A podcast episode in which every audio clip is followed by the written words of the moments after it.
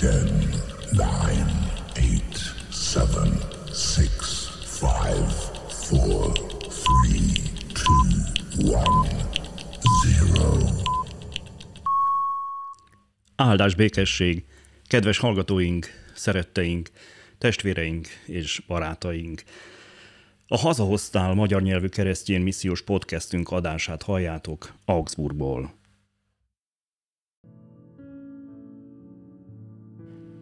Ézsaiás próféta könyve, második fejezet. Ezt az igét kapta látomásban Ézsaiás, Ámóc fia Júdáról és Jeruzsálemről. Az utolsó napokban szilárdan fog állni az úrházának hegye a többi hegy fölött, és kimagaslik majd a halmok közül. Özönlik majd hozzá valamennyi nép. Eljön a sok nép, és ezt mondják, jöjjetek, menjünk föl az Úr hegyére, Jákob Istenének házához. Tanítson minket útjaira, hogy az ő ősvényein járjunk. Mert a Sionról jön a tanítás, és az Úr igéje Jeruzsálemből. Igazságot szolgáltat a nemzetek között, ítéletet hoz minden nép ügyében. Kardjaikból ezért kapákat kovácsolnak, láncsáikból pedig metszőkéseket. Nép a népre kardot nem emel, hadakozás többé nem tanul. Jákób háza, jöjjetek, járjunk az Úr világosságában.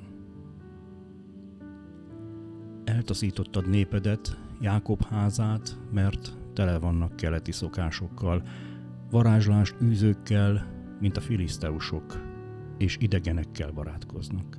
Tele van az ország ezüsttel, aranyjal, kincseinek se szeri, se száma. Tele van az ország lovakkal, harci kocsiainak se szeri, se száma. Tele van az ország bálványokkal, kezeik csinálmánya előtt borulnak le, amit ujjaikkal csinálnak. Ezért meg kell hajolni az embernek, meg kell alázkodnia a halandónak, és te nem bocsátasz meg nekik. Menj a sziklák közé, rejtőz a porba az Úr félelmetes fensége és méltósága elől. Megalázza a kevély tekintetű embert, a halandók nagyságát porba hagyja. Csak az Úr magasztaltatik föl azon a napon.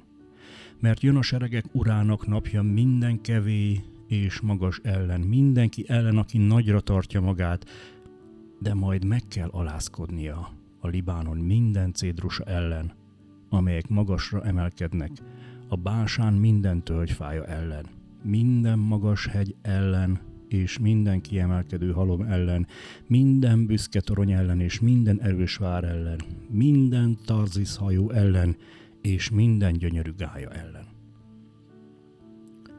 porba hagyja az ember büszkeségét, és megalázza a halandók nagyságát. Csak az Úr magasztaltatik föl azon a napon. A bálványok pedig semmivé lesznek egészen. Bebújnak majd a sziklabarlangokba és a föld repedéseibe, az Úr félelmetes fensége és méltósága elől, amikor föl kell, hogy megrémítse a földet.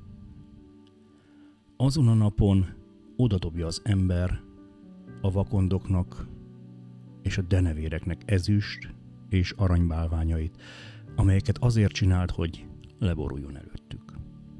Bebújnak a sziklák szakadékaiba és a kőszálak hasadékaiba az Úr félelmetes fensége és méltósága elől, amikor föl kell, hogy megrémítsen a földet.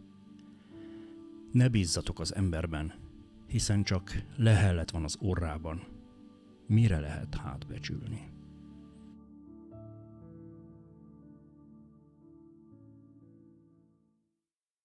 Isten tegye áldottá az ő igényének hallgatását, szívünk befogadását és megtartását.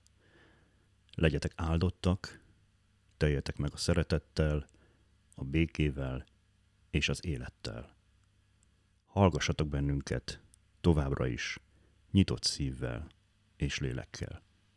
Isten áldjon benneteket!